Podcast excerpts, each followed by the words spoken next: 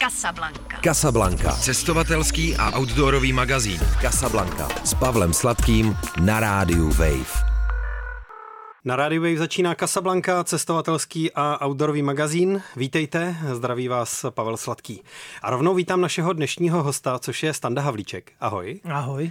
Dnešní Casablanca je tak trochu eh, následkem narozeninového večírku Casablanky, který eh, se konal v kafe v lese a kde Standa Havlíček eh, vystoupil a kde mluvil o svých zkušenostech z Lékaři bez hranic, respektive o zkušenostech ze, z misí s Lékaři bez hranic hranic, které absolvoval, eh, protože je eh, lékárník, který má za sebou patero eh, misí s Lékaři bez hranic a o tom, jakou životní zkušenost tohle vytváří nebo co to člověku přináší, nejenom ve smyslu těch samotných zážitků, bych se s ním chtěl dneska bavit.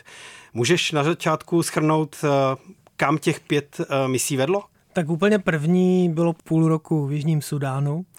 Tam, když máme ty půlroční mise nebo ty delší, tak po třech měsících musíme někam vystřelit pryč na chvilku. Takže v polovině jsem si udělal takovou týdenní pauzu na Komorských ostrovech.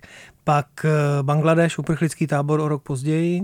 Mm, za další rok Jemen, v tom samém roce ještě jednou Jemen a naposledy v loni v Palestině tři měsíce. Stanislav Havlíček je taky autorem tří knih, z nichž minimálně dvě eh, docela jako intenzivně přibližují eh, tu zkušenost z některých misí z bangladešské a ze sudánské. A Jedna z nich, ta novější, Hlas větru, je vlastně cestopisem roku. Eh, dostala cenu Zikmunda a Hanzelky za loňský rok, za rok 2021.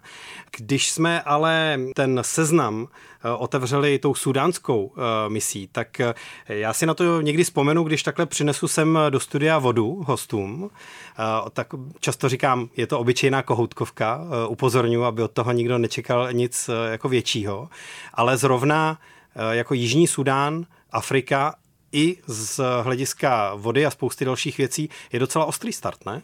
To určitě, ale zase na druhou stranu já jsem nastupoval do nemocnice, která už byla nějakých pět, sedm let etablovaná, všechno v zásadě fungovalo. A Jižní Sudán je mm, místo, kde je vody dost, jenom není na povrchu. Mhm. Takže když se tam vyvrtá studna nebo vrt, tak eh, vody je skutečně dost. Pod tím povrchem je ta spodní voda relativně nízko, respektive vysoko. A takže tam normálně teče z kohoutku pitná voda. Akorát musíš jí dávat pozor na to, aby se si neopařil, když si chceš umýt ruce, když na ní svítí sluníčko. Ale my kolem nemocnice třeba jsme do každé světové strany vlastně vyvedli i vlastně kohoutky s vodou, takže si tam i ty místní pro vodu chodili. Takže Jižní Sudan paradoxně v, i v tom suchém období má vody k pití dost, minimálně tam, kde nějaká infrastruktura funguje. Mnohem horší to pak bylo v Jemenu. Co takhle lékárník nejvíc dělá? Jako co je největší částí eh, té jeho pracovní náplně? No já ti řeknu, co nejčastěji nedělá. No, nejčastěji dobře. nedělá to, co si naplánoval. Okay. Protože každý den eh, je úplně jedno, co si ten den dopředu naplánuju, protože každý den se stane něco, co mě nutí to naplánovaný odložit. Ale v zásadě, hm, a naše mise jsou relativně dlouhé ten půl rok je standard, u těch, eh, řekněme, extrémnějších projektů jsou to tři měsíce, ale v zásadě se to děje proto, že my musíme nejdřív pochopit ten projekt jako takový, ty jeho potřeby a spotřeby a na základě našich odhadů a zkušeností naplánovat eh, objednávku zboží, který do toho projektu připutuje v okamžiku, kdy já už tam nebudu. Takže vlastně se snažíme zabezpečit provoz za čtyři měsíce, za půl roku v Jižním Sudánu i za delší dobu. A snažíme se to udělat našemu nástupci co možná nejsnažší. Takže je to o tom sledovat tu spotřebu, eh, takové ty trendy, trošku krotit eh, místní lékaře anebo ty zdravotníky, aby se na to zboží dívali trošku jako, že není nekonečný a že mm, je třeba šetřit a zároveň sledovat i takový další trendy, jako jestli nepřibývá pacientů s tuberkulózou, jestli není moc mokro v, tom, v té mokré sezóně, jestli nebude dlouhá a to znamená zase třeba nárůst eh, výskytu malárie. Takže my na to máme takový tabulky, takový mm, velmi chytrý skripty na počítání, ale v zásadě je to vždycky trochu věžba z křišťálové koule, protože do půl roku dopředu se to špatně odhaduje. A už vůbec nejde odhadnout, jestli tam vypukne nějaký ozbrojený konflikt, jestli tam bude nějaký násilí. Takže tohle je trošku alchymie. Na té druhé misi mi dokonce říkali Magic Pharmacist, takže tam Protože to... si to dobře trefoval? Většinou jo. A mm, No a pak se řeší takový jakoby provozní věci, to znamená, aby se nastavily správně ty procesy, aby ten místní personál dokázal, já nevím, jak to říct, ale prostě postupovat podle těch standardů, které mají lékaři bez hranic všude na světě a třeba v Jižním Sudánu ta úroveň vzdělání eh, těch mých spolupracovníků nebyla takový výši, takže je to spíš o tom vysvětlení těch procesů a procedur, než té třeba farmakologie a nebo těch eh, farmaceutických záležitostí. Jak odpovídáš na otázku, pokud zazní, jak se ti v té zemi líbilo? Protože ty mise jsou takové, že eh, často jako z toho okolí nebo nějakého širšího okolí vidí lékaři nebo ten další personál taky minimum ale třeba intenzivně se setkávají s těmi místními, eh, kteří jim nějak procházejí rukama, takže jak vlastně odpovědět na otázku, jak se ti líbilo v Bangladeši, v Jemenu nebo v Jižním Sudánu? No, eh, z Jižního Sudánu jsem toho viděl relativně hodně, i když třeba nejenom na malém území. Z Bangladeše prakticky nic.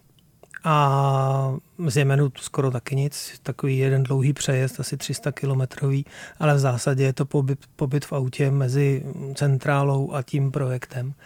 A i na tom projektu se pohybujeme v zásadě na území té nemocnice a ven moc nechodíme. V Jižním Sudánu jsme měli i jakoby vycházky, asi e, to okno na vycházku bylo řekněme od 4 hodin nebo od 3 hodin odpoledne do do sedmi, než se setmí, ale do pěti jsem dělal, takže v zásadě na to mám dvě hoďky.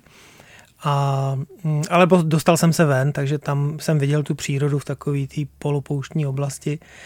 Ale ty mise nejsou ani tak o přírodě a o těch krásách té země, nebo zase nekrásách, ale spíš o kontakte s těmi místními a to můžu říct, že to bylo v obou nebo ve všech těch případech.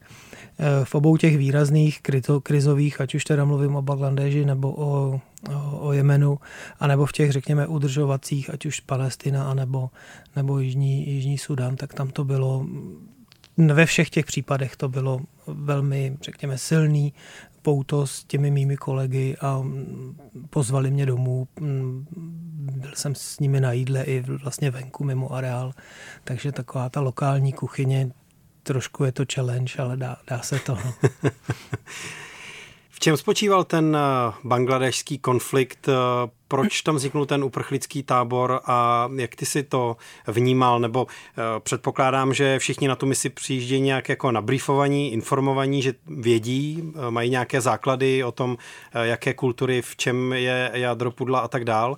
A potom na místě jim ten obrázek dostává nějaké konkrétní kontury a konkrétní osudy lidské? No, v teorii to tak funguje, v praxi já jsem vždycky odjížděl dost rychle na to, abych stihnul nějaký jako hlubší vhled do té situace, takže takový nějaký stručný briefing to samozřejmě dostaneme, máme spoustu informací v mailu, ale přiznám se, že před tím odezdem na to detailní pročítání není čas, takže ty základní informace máme.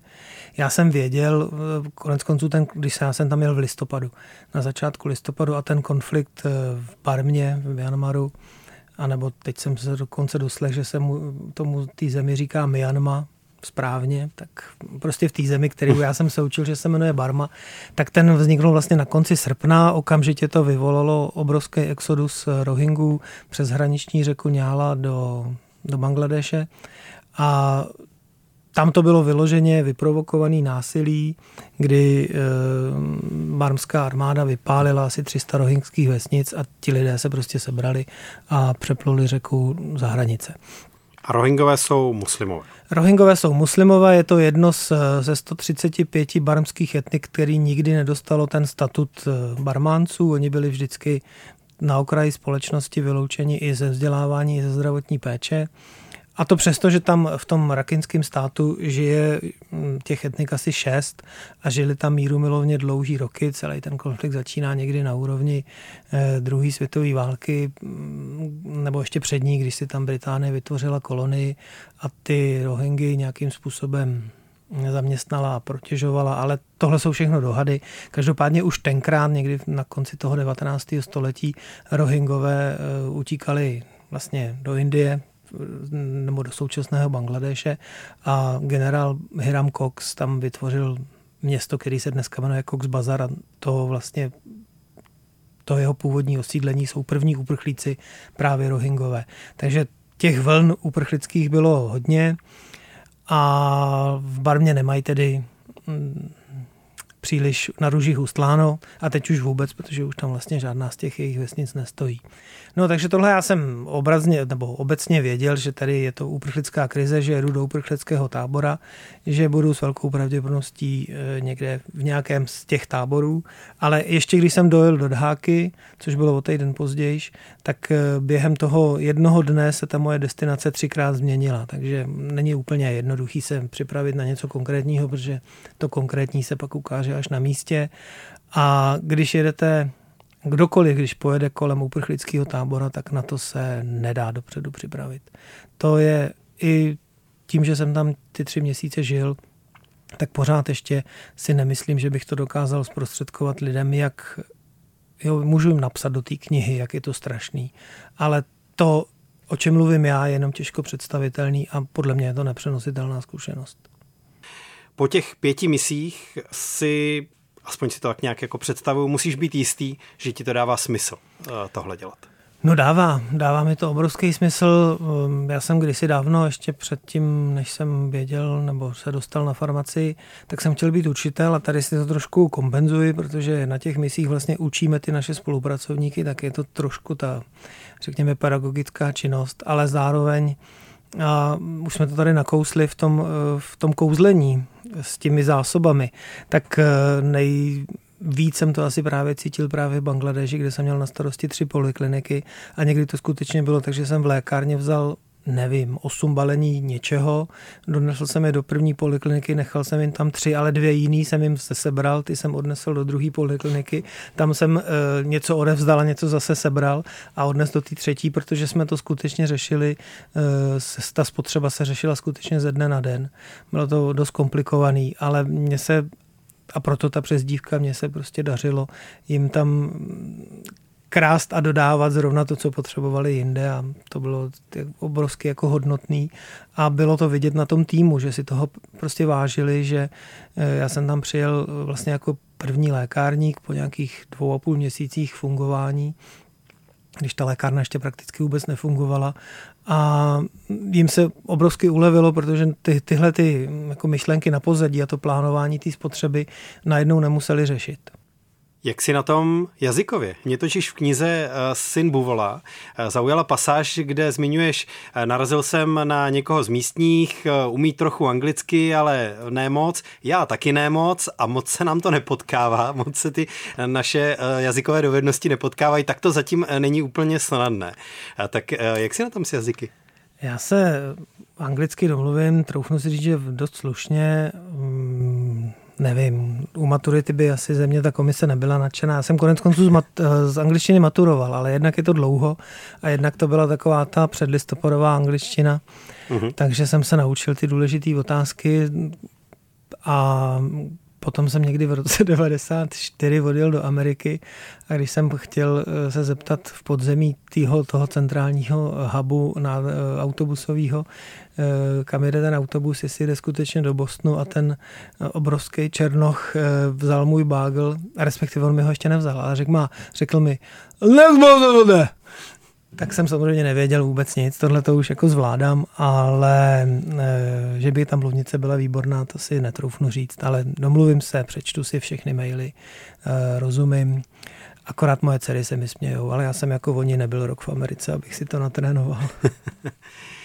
Potom, když se teda z Ameriky vrátil, eh, tak aspoň podle biografie to tak vypadá, eh, si nastartoval i takovou úřednickou kariéru. Byl si viceprezident a prezident eh, lékárnické komory. To na mě tak jako zvnějšku laicky působí relativně jako bafuňářsky. A pak se teda nasměroval k lékařům bez hranic. To mi připadá jako, že tam jsou nějaké životní pohyby. No ne, já jsem eh, byl zvolený jako prezident lékárnické komory, to je samozřejmě víceméně úřednická funkce, ale zas na druhou stranu mě to dalo obrovský eh, vklad do dalšího života, protože kromě toho, že eh, reprezentuješ komoru, což je vlastně stavovská organizace, tak zároveň to vyžaduje obrovskou orientaci v připravované legislativě, vůbec v právu. A díky tomu já jsem vlastně byl nominován i do výkonného výboru Evropské organizace lékárníků veřejných a tam jsem taky byl viceprezidentem, takže ono to s tou angličtinou nějak jako je, ale samozřejmě, že by to šlo zlepšit. A zároveň jsem tam prostě přišel i k tomu, co je tady relativně eh, ne, možná podceňovaný, ale zase na druhou stranu e, někoho to moc nezajímá, dokud to nezačne platit. To jsou ty evropské směrnice. A u toho jsem taky byl minimálně u těch, který se týkají zdravotnictví a konkrétně tedy farmacie. Takže to jsem si vlastně ošahal a díky tomu e, jsem trošku pochopil i ty procesy, které jsou u lékařů bez hranic, to mezinárodní právo, zdravotní, humanitární, eh, ono to s tím částečně souviselo, ale právě, že díky tomu, že jsem byl v té funkci, tak jsem se poznal s Richardem Volkrem, což je první ředitel České kanceláře lékařů bez hranic, která se otevřela v Praze v roce 2006 a Hmm, on v té době taky neuměl česky, takže jsme se museli bavit anglicky. A hmm, nějakým způsobem jsme mluvili o možnosti zapojení lékárníků. Já jsem v té době vůbec nevěděl, že by lékaři bez hranic eh, mohli být i lékárníci. A to bylo vlastně hrozně fajn, že jsem se to dozvěděl a pak eh, díky tomu jsem pak už do té budoucnosti trošku počítal s tím, že se tam přihlásím. Jaký vliv tvoje mise mají na tvoje cestování když eh, někam jedeš, eh, tak eh, nese to v sobě nějaké prvky toho, že máš za sebou několik misí a že si viděl lidi na různých kontinentech trpět, zjednodušeně řečeno. Ne, já myslím, že jo, ale nej, nejsem si úplně přesně jistý, jestli je to jenom proto, že jsem byl na misích, anebo protože i ta doba se trošku vyvíjí a mění. Takže uh, moje cestování se po první misi začalo uh, velmi um, jako minimalizovat ale v té době zrovna nastoupil trend ultralightu, takže já nedovedu říct, jestli je to eh, jako vliv toho uh, té zkušenosti, že se dá někde vydržet půl roku s takovým baťuškem 30 litrovým, a nebo že jsem si prostě o tom načet a naposlouchal různé podcasty, co se týče ultralightu. Takže tohle se určitě tak jako spojilo. Zjistil jsem, že člověk toho skutečně moc nepotřebuje a že čím je to lehčí, tím se to líp přepravuje. A Myslím si, že obecně jsem se na misích naučil se, ne, že bych se předtím hroutil, ale záměrně to říkám, nehroutit se z těch nepředvídaných situací. Já jsem ještě předtím, než jsem vůbec se přihlásil na misi, tak někdy v roce 12 jsem poprvé vyrazil do jihovýchodní Asie, tam jsem byl asi tři měsíce, jenom se tak toulat a e, když poznáš tu azijskou mentalitu, že autobus jede ve dvě a ještě v pět tam není, tak hm. se to samozřejmě jako mm, do toho podvědomí a do těch návyků dostane. Takže když jsem se pak vrátil, tak jsem měl nějakou důležitou přednášku v Bratislavě a kolega mě vezl po slovenské dálnici, kde jsme uvízli v květnu ve sněhové koloně, teda Aha. v koloně způsobený nějakou vánicí sněhovou. A on žhavil ty dráty a telefonoval, jaký to počasí vypadá, kdy se to jako vylepší. A já jsem mu říkal, Tomáš, já není to jedno, stejně odsaď jako nikam neujedeš, až to bude, tak to bude. A on mi říká, hm, vidím, že jsi ještě v azijském módu. Takže asi brát ten život, jak to probíhá, všechny ty možné změny a nepředvídané situace, jako prostě součást života a nehroutit se z toho. No. Pak je s těmi autobusy ještě taky africká mentalita, to teda ve velkých uvozovkách, ale e, ty situace s odjezdy autobusů vypadají tak, že stojí autobus, který bude odjíždět až za třeba hodinu a nebo ještě déle, ale všichni už sedí vevnitř, ti, co jako jsou připravení vidět, protože z nějakého důvodu si chtějí držet obsazené to sedadlo, aby asi nezabral nikdo jiný. V tom autobusu který není nastartovaný, stojí na slunci, eh, je samozřejmě 50 plus eh, stupňů a venku aspoň se trochu hýbe vzduch, takže by tam bývalo bylo eh, mnohem líp. Pak teda ještě náhončí řidiči seženou těch posledních pár kusů, doplní stav a autobus může vyjet a to je ten moment, kdy všichni začnou schánět nějaké občerstvení, nakupovat z okýnek autobusu, začnou se zbíhat ty prodejci a autobus se pomalu dává do pohybu a chaos jako graduje. To je ještě tenhle tenhle model. Ten taky znáš, předpokládám. Taky, ale tak to k tomu patří. No. Taky na, třeba na to být připraven.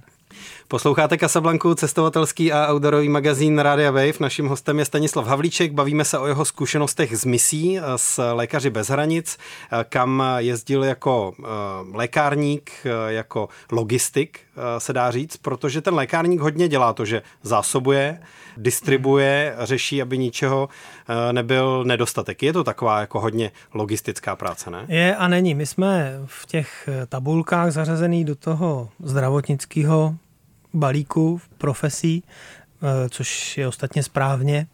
Ale na misích jsme jako lékárník vždycky jenom jeden.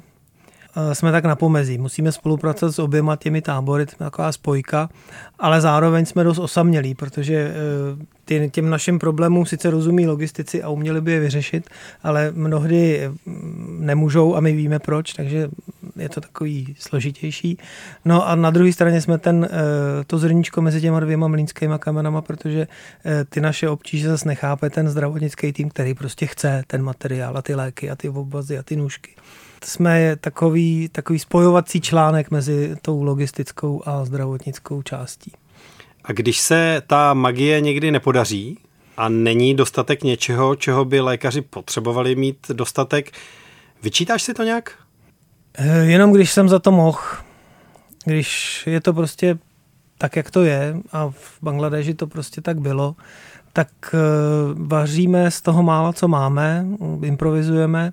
Já když jsem se vrátil z Jemenu, tak eh, jsem na těch takových těch lékárnických přednáškách pro kolegy, tak jsem říkal, že to byla velká škola improvizace. Eh, teď z hlavy nedám žádný příklad, ale není to skoro podstatný, protože když jsem přijel do Bangladeže, tak jsem teprve poznal, co to je velká škola improvizace. Takže vlastně každá ta mise mě připravila svým způsobem na tu další Eh, protože ta další byla v tom ohledu, kde už jsem si myslel, že jsem kovaný, tak byla daleko těžší.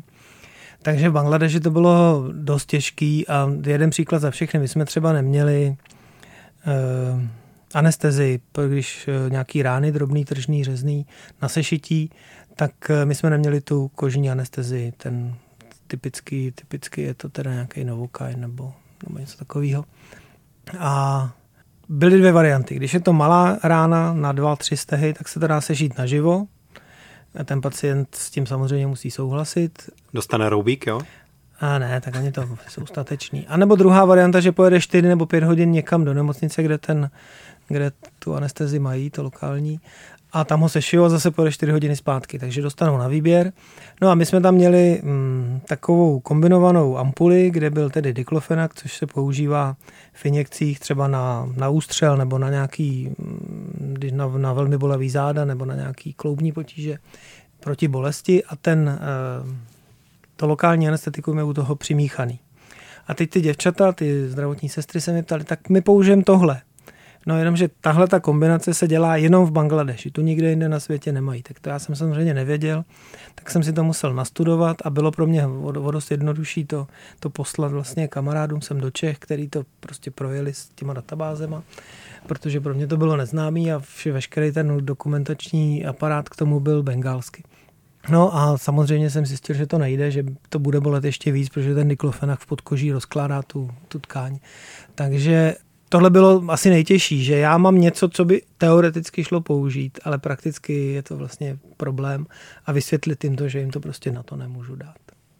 Ty působíš, že jsi docela silný v číslech, že i v té knize operuješ různými statistikami, nebo v obou těch knihách. Eh, na přednášce taky si mluvil o tom, eh, co je spotřeba vody v různých částech světa, jak to porovnávat, jak se na to podívat, v čem jsou ta čísla jako vypovídající. Je to eh, taky jako nějaká profesní deformace? anebo nějaký tvůj osobní zájem, anebo prostě to, že čísla jsou silná? No, já to úplně jako nemám rád taky, já bych se radši bez nich obešel, ale ono to nejde. Profesní deformace pro standardního běžného lékárníka v lékárně, tak jak ho potkáte, když si jdete s receptem pro něco od lékaře, tak eh, my samozřejmě se v těch číslech pohybujeme, ale jsou to většinou malá čísla, je to o tom, kolik mám balení na skladě, kdy mi přijdou. Na té misi je to podstatně složitější, protože eh, já si musím objednat nějakou větší zásobu a v té chvíli mě nezajímá jenom, že budu mít tisíc tablet nebo deset tisíc tablet ale taky, jak jsou ty tablety zabalený, jak velká je ta krabička, jak velký je celý karton těch krabic a kolik to zabere vlastně krychlových metrů, když to budu chtít přepravit nákladákem, nebo kolik se mi toho vejde do kontejneru. Tohle jsou všechno údaje, které jsou spíš pro logistiky a já jsem se to všechno musel tohle to naučit. Jo. Takže ono se pak jako dobře počítá s tím, když víš, že na člověka máš 5 litrů vody na den, což je absolutní, absolutní minimum. V uprchlických táborech, táborech je to 20. A když pak je tam nějaká cholera nebo nějaký průjmový onemocnění, tak je na toho člověka potřeba 200 litrů vody. A tohle jsou všechno čísla, s kterými se musí pracovat, protože jo, když jedu někam na výlet, tak si vemu lahe vody a budu doufat, že si někde koupím druhou nebo si vemu dvě, když vím, že tam nic takového není. Ale tady, akor, když tam ta voda není, jako třeba vymenuje, třeba počítat prostě v násobcích za každého člověka, za kterého jsem zodpovědný. Takže bez těch čísel to nejde. Naštěstí máme ty Excelové tabulky a tohle všechno co to počítá samo, ale je do toho třeba nasypat ty správné parametry. A já jsem na té přednášce hovořil o tom, kolik je vody, kolik spotřebuje Evropan, Američan, na kolik vody připadá eh, na toho člověka v tom uprchlickém táboře, ale je to právě proto, aby si aby vyzněl ten kontext. Jo. Třeba v uprchlickém táboře OSN vypracovalo metodiku, že na každého člověka v uprchlickém táboře má být asi 30 metrů čtverečních. Tam, kde e, byli ty lidi, tam pro sebe mají 15. Tam, kde jsem byl já, tam jenom 8. A tam e, ještě v tom dalším, jako v hloubi toho tábora, připadá na toho jednoho člověka necelých 5 metrů čtverečních, což je paneláková koupelna. Tak máte prostě... To je postel a vedlení ulička. No, vlastně tak. A to je eh, nepředstavitelný bez toho příměru. Jo? Kolik tady máme prostě prostoru pro sebe a kolik jí tam mají ty lidi. No, takže mm, ta čísla prostě někdy mají silnější vypovídací hodnotu než jakákoliv epika.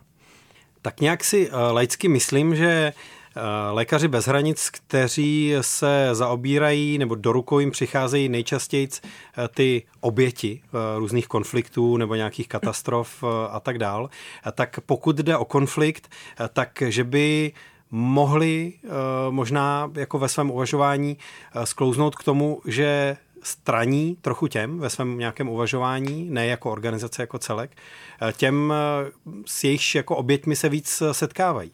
Uvažuješ nějak o tom konfliktu takhle nějakým způsobem nebo ne? Ne, a ani jsem vlastně nikdy neuvažoval. Eh, jediný ten rozdíl je možná Bangladeš, protože tam jsme měli jenom ty uprchlíky a s tou eh, vlastně druhou stranou jsme se nějak nepotkávali, to byla armáda za hranicema. Ale třeba v Jemenu eh, my jsme měli eh, na chirurgii bojovníky z obou stran. A když nejhorší je, když tam, eh, to jsou ty civilní oběti. Když nám tam přivezli pět kluků z minového pole, kteří tam teda hráli fotbal a ty miny dneska ani nikdo neví, jestli je tam položili ty praví nebo ty leví, jo, ty z hora nebo ze spoda. Takže eh, tam vlivem prostě nějakého toho období dešťů se ty, ty miny posunou v tom, v, tam, kde byly původně a tihle kluci si prostě, prostě šli začutat fotbal a trefili zrovna minu. A tohle jsou asi nejsmutnější příběhy a to nemáš vztek na toho, kdo tam ty miny dal, ale vůbec na, celé, na celou tu mašinerii té války. A je úplně jedno, jestli je to ten ze, ze severu, nebo z jihu, nebo ze západu, nebo z východu. Prostě eh, když trpí ty nevinný, tak je to asi nejvíc k vzteku. A potom ještě, když jsou to ty úrazy a zranění z hlouposti a, nebo z neskutečné pitomosti, jako když se střílí na svatbě a náhodou to trefí družičky tři na jednou, tak na oslavu se tam střílí, jo, ale hmm. prostě se to stane. No.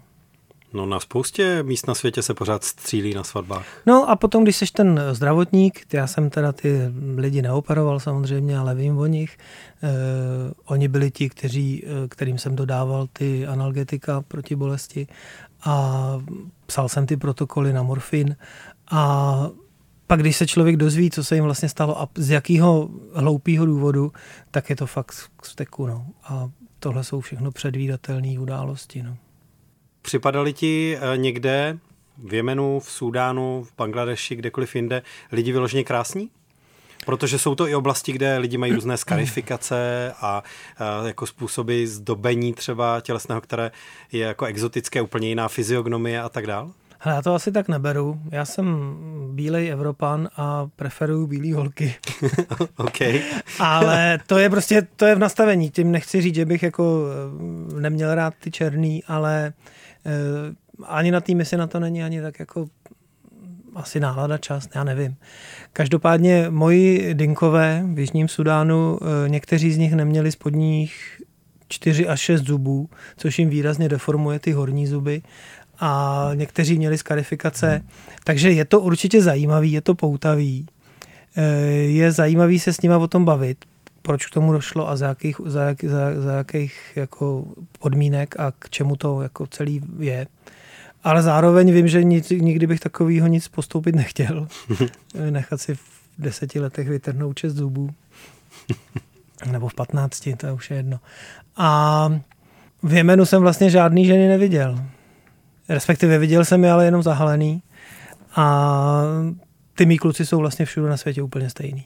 Je úplně jedno, jestli byl černý nebo hnědej, nebo, nebo světle hnědej, ať už jdu v těma, těma zeměma prostě z Afriky přes na ten Blízký a Střední východ. Takže jako pro mě jsou to kámoši a lidi a asi je nehodnotím nějak, nějak vizuálně. Já si vždycky trošku myslím, že um, člověku to přece jenom nějak zrelativizuje ten ideál krásy, který když jako celý život prožije v jedné kultuře, tak ho má prostě pevně daný. Nějak se to sice trochu v průběhu času vyvíjí, ale je to ukotvené v jedné kultuře. A když se nablízko setkává s lidmi, kteří si vytrhávají zuby, protože uh, ideál krásy je jiný, tak eh, se nad tím přece jenom musí zamyslet. No jo, to určitě, ale mě ani nešlo o to, jestli to dělají kvůli kráse a jako odhalit, proč to vlastně dělá. Já jsem nakonec sám sobě asi vydedukoval, že kdysi dávno někomu rostla osmička a ten šaman neuměl vytrhnout osmičku, tak vytrhnul třeba jedničku nebo dvojku. Tím se tam udělalo místo přes toho, toho, člověka bolet a postupem času se z toho stala taková jako mm, iniciační e, tradice a rituál. Ale mm, já si nemyslím, že to je o barvě kůže a o těch, o těch rituálech. Já nemusím dneska ty pokérované ruce a nohy a kroužky v nose, ale úplně to respektuju, akorát se prostě k tomu jako nevyjadřuju.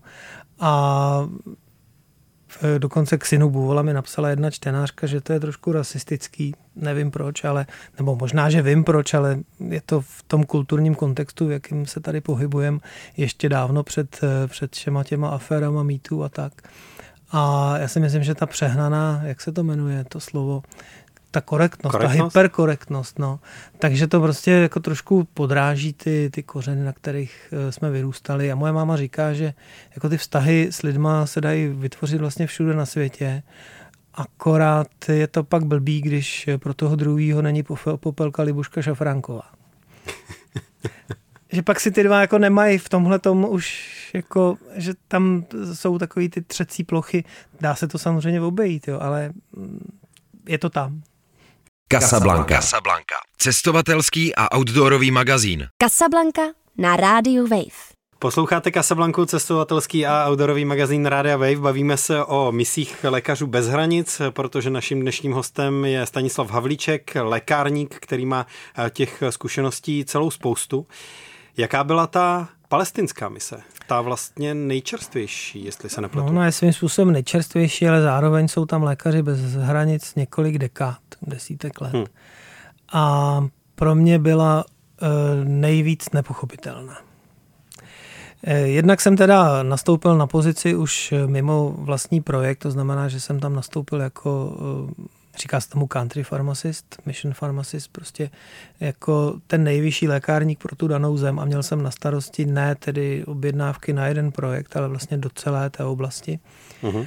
A tam byla ta spolupráce na, tom, na té legislativě a na těch podmínkách dovozu, případně, pardon, nákupu eh, od nějakých místních výrobců, eh, tak tam to bylo víc opravdu o tom úřadování.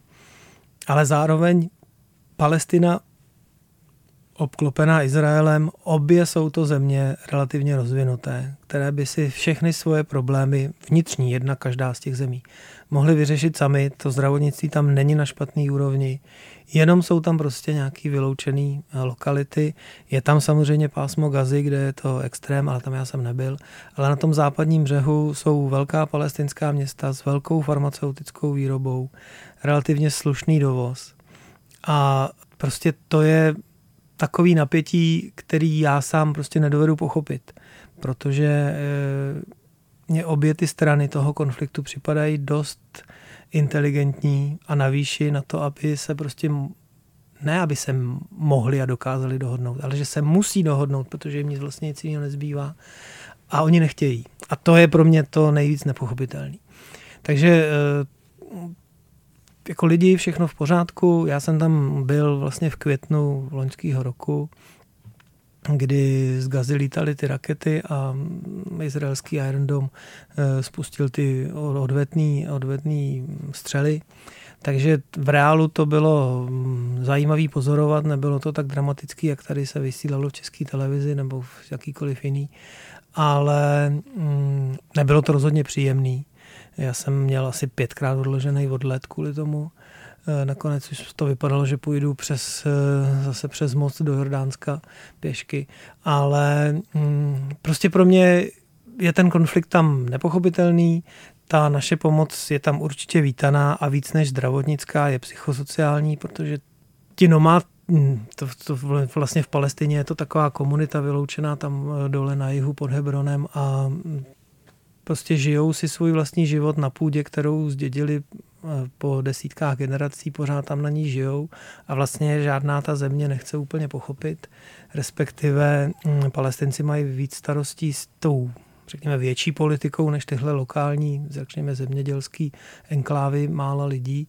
No a Izrael si tam prostě zabírá půdu a dělá si tam z jejich rodné země vlastně střelnici takže je to, pro mě je to prostě nepochopitelný a tam jsem, ne, nemůžu říct, že jsem tam odváděl špatnou práci, jenom uh, tam to zadosti učení nebylo tak, jak všude jinde. Pomáhá ti v tomhle ohledu uh, nějak právě to psaní? To, že ze dvou misí vyšly knížky, že se z toho nějakým způsobem vypíšeš, že když se to dává na papír, tak třeba něco dodatečně pochopíš nebo ti něco do sebe zapadne, nebo i to, že se ta eh, kniha jmenuje Hlas větru, vlastně takový jako lehce transcendentální titul, že si to nějak urovnáš? Já už jsem to říkal, Hlas větru, to je název, který vymyslela tady v rozhlase Lucka Výborná, když mm-hmm. jsem u ní byl eh, na rozhovoru. A ona tak pojmenovala můj hlas teda a já jsem řekl, že se mi to líbí, že to teda zabuduju do té knihy. E, a teď je odevzdaný rukopis na třetí knihu právě z Jemenu a pomáhá mi to v tom, že to, co mě v tu chvíli trápí, takže si můžu dovolit odložit do toho textu s tím, že na to nemusím myslet a vím, že se k tomu můžu vrátit. Ehm, no druhá věc je, proč ty knihy vznikají, že se mě samozřejmě blízcí a známí a kamarádi ptají, jak to tam probíhá, tak je mnohem jednodušší to napsat do jednoho mailu všem a potom ty maily poskládat do nějakého smysluplného vyprávění. Takže Jemen vyjde někdy na podzim. No ale eh, o tom, co jsi říkal, tak eh, z toho je jasně patrný, proč ta Palestina byla jiná, protože tam odsaď jsem poslal jeden jediný mail za dva a půl měsíce, takže takže a ten byl zároveň eh, vlastně už skoro před odjezdem právě kvůli tomu raketovému bláznění tam. Takže ano, pomáhá mi to na té misi, pomáhá mi to komunikovat ty situace, které tam zažívám ven. E, docela se bavím těma odpověďma, jak eh, ten a já nechci schodit svoje kamarády, vůbec, vůbec ne. Já jsem naopak hrozně rád, že mi píšou to, co mi píšou, ale jejich představy o možném řešení jsou prostě absurdní a v tu chvíli je to vlastně hrozně moc k pobavení a mě to zase pomáhá, abych eh, vlastně posunul to své vyprávění k tomu, aby i oni pochopili, že tak jednoduše, jak si to představují, to nejde, protože tam prostě nefunguje ta infrastruktura, eh, s kterou oni počítají, že je funkční. No. Uh-huh. No a zároveň v případě Jemenu je to mm, třeba i trochu informování o konfliktu, který bývá často popisovaný jako ten nejzapomenutější, že se o něm nejvíc, nejmíň informuje eh, v Evropě, že Evropani velmi často vůbec netuší, o co tam vlastně jde, nebo kdo stojí proti komu, koho eh, podporuje Saudská Arabie a podobně, jaká hm, třeba i mocenská hra a zatím je, že to je i svým způsobem nějaká informace o prožitku z konfliktu, na který se jako rádo zapomíná, že vůbec existuje, ne? No, já si myslím, že Jemen je jako komplikovaný téma. Eh, je určitě eh, svázaný s tím, kdo bude kontrolovat vstup do toho Rudého moře a potom následně k Suezu. A, ale zase pro Jemen to není nic moc nového. Tam se válčí stovky let. A jde jenom o to, jak je ta koalice utvořena a kdo vlastně štve ty Jemence proti sobě, protože oni sami, já to od nich nevím, já si teď vymyslím, ale já mám dojem, že ani oni sami nevědí, proč se ještě pořád válčí, protože ta země má mnohem eh, hlubší problémy, třeba právě v nedostatku vody a v nedostatku vlastně mm, nějakého většího průmyslu a od, v odklonu k zemědělství jenom k pěstování katu, což je vlastně jemenská národní droga. 90% eh, zemědělství, zemědělský vody spotřebuje právě produkce téhle drogy. Na všechno ostatní nezbývá síla, chuť a finance. Ale troufnu si to opravit, jo, že Jemen není úplně ten nejzapomenutější. Podle mě jsou mnohem zapomenutější ti Rohingové v Bangladeši, protože ty jsou ještě víc stranou zájmu, protože oni se z toho, řekněme, násilného e, šoku přesunuli do relativně bezpečné, bezpečného Bangladeše a pak na ně svět zapomněl. A oni tam ale pořád jsou, pořád bydlí na těch pěti čtverečních metrech jeden a pořád neví, co s nima bude. A vzhledem k tomu, že 55% eh, těch eh, obyvatelů toho tábora jsou děti a pořád se tam noví děti rodí, tak eh, to je problém, který bude několik generací. Takže tohle je podle mě ještě mnohem, mnohem citlivější a mm, já vlastně neznám řešení a taky jsem to říkal, když jsem dostal ten cestopis roku, že jsem moc rád, že to ta porota vybrala už jenom proto, že to snad ukáže na ten problém v, z víc blízka a v nahotě toho, co se tam skutečně děje. Ani ne proto, že by byli v nebezpečí, ale protože v touhle chvíli nemají budoucnost. Zdá se ti někdy o nich? Ne, to mně se vlastně skoro nikdy nic nezdá. Ani tam se mi nic nezdálo. Takže eh, a zase na druhou stranu o nich mluvím tak často, že si to prostě nemůžu nepřipomínat. Takže pro mě je to prostě takový, takový velký bolák na, na země kouli, který má někdo vyřešit. My to tady z České republiky jenom těžko zvládneme. Je to určitě nějaká vyšší politika, pokud ne ta úplně nejvyšší. A zase na druhou stranu mě se o nich ani nemůže úplně zdát, protože já jsem pracoval e, s nimi, ale pro ně. Já jsem s těmi pacienty vlastně do kontaktu téměř nepřišel. Mluvil jsem s našimi tlumočníky, kteří byli rohingové, ale v zásadě jako lékárník k tomu pacientovi přijdu velmi zřídka. Když to teda není eh, nemocnice v Jemenu nebo v Jižním Sudánu, kde jsem potřebný na tu, na tu uh, vizitu ráno, tak uh, u těch pacientů na polikliniku, na to běžné vyšetření, na ty běžné v úzovkách drobný malý úkony, tak ty já znám jenom právě ze statistik. Chystáš se teď někam a neptám se na misi, ptám se na vlastní cestování, co by si eh, chtěl vidět, kam by si chtěl jet, nebo co no, by to mohlo být? Já jsem dostal, když jsem dostal pas, tuším, že to bylo v roce 2014, nový pas, tak jsem uh, si vymyslel, že bych jako chtěl cestovat a že se nabízí takový země, kde jsem nikdy nebyl, že bych třeba mohl pozemní cestou do Indie, takže že by mohli začínat všechny na, na I, takže bych začal Itálie, Indie, Irsko, Irán, Irák. Irán, Irák, pak Istán. A, ale ona tam pak začala válka v Sýrii a všechno tyhle ty plány se změnily, ale pořád to je v tom bucket listu. Mám e, teď takový se formuje plán na pobaltský země, dokud jsou ještě pobaltský. A, a samostatný to je, to je trpká říct, poznámka teda. Já věřím, že to tak zůstane, ale prostě takový nějaký krátký výlet Litva, Lotyšsko, Estonsko. ne nutně najednou, ne nutně v tomhle pořadí. Až se mi zahojí zlomená noha, tak bych si možná ve Švédsku dal nějakou část toho Knutslägen, což je ta cesta tím národním parkem. A Velký trail. Jednak. No a když to bude s nohou dobrý, tak pak ještě nějaký velký trail horský, jestli Pyreneje nebo, nebo něco jiného, nebo něco v Americe. Myslím PCT, ale jednak e, to nějak neplánuju, je to prostě někde na pozadí, že jsou to tyhle možnosti. Pak bych se určitě rád vrátil ještě do, do jihovýchodní Asie, kamkoliv vlastně.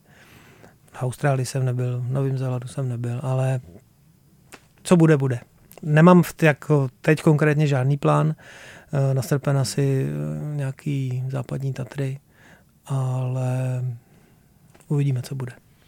Takže já bych si to eh, přeložil tak, že i lidi, kteří jezdí na mise s lékaři bez hranic a vidí možná něco z toho nejhoršího, co si na světě dokážeme způsobit, tak pořád mají chuť ten svět vidět. No určitě, samozřejmě, tak Česká kotlina je známá, tak já jsem, a tu jsem nezmínil, ale pořád ještě si je tady spousta míst, kterých chci vidět v Čechách a, a projít. Tak já jsem z Plzeňska, takže Šumava je e, taková obvyklá destinace, ale my máme v oddíle Český tábornický unie takový dlouhodobý plán, že obcházíme poslední týden v srpnu republiku postupně, takže teď jsme někdy namířili do Bílých Karpat, takže, takže i tohle je, tohle je vlastně jedna, jedna, jeden, jeden z plánů, i ta Česká republika. Tak hodně zdaru, díky moc za návštěvu tady ve studiu Radia Wave a za tvoje povídání. Díky. Já děkuji za pozvání, mějte se pěkně. Casablanca. Casablanca. Cestovatelský a outdoorový magazín.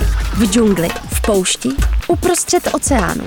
Poslouchej Casablanku jako podcast. Kdykoliv a kdekoliv. Více na wave.cz lomeno podcasty.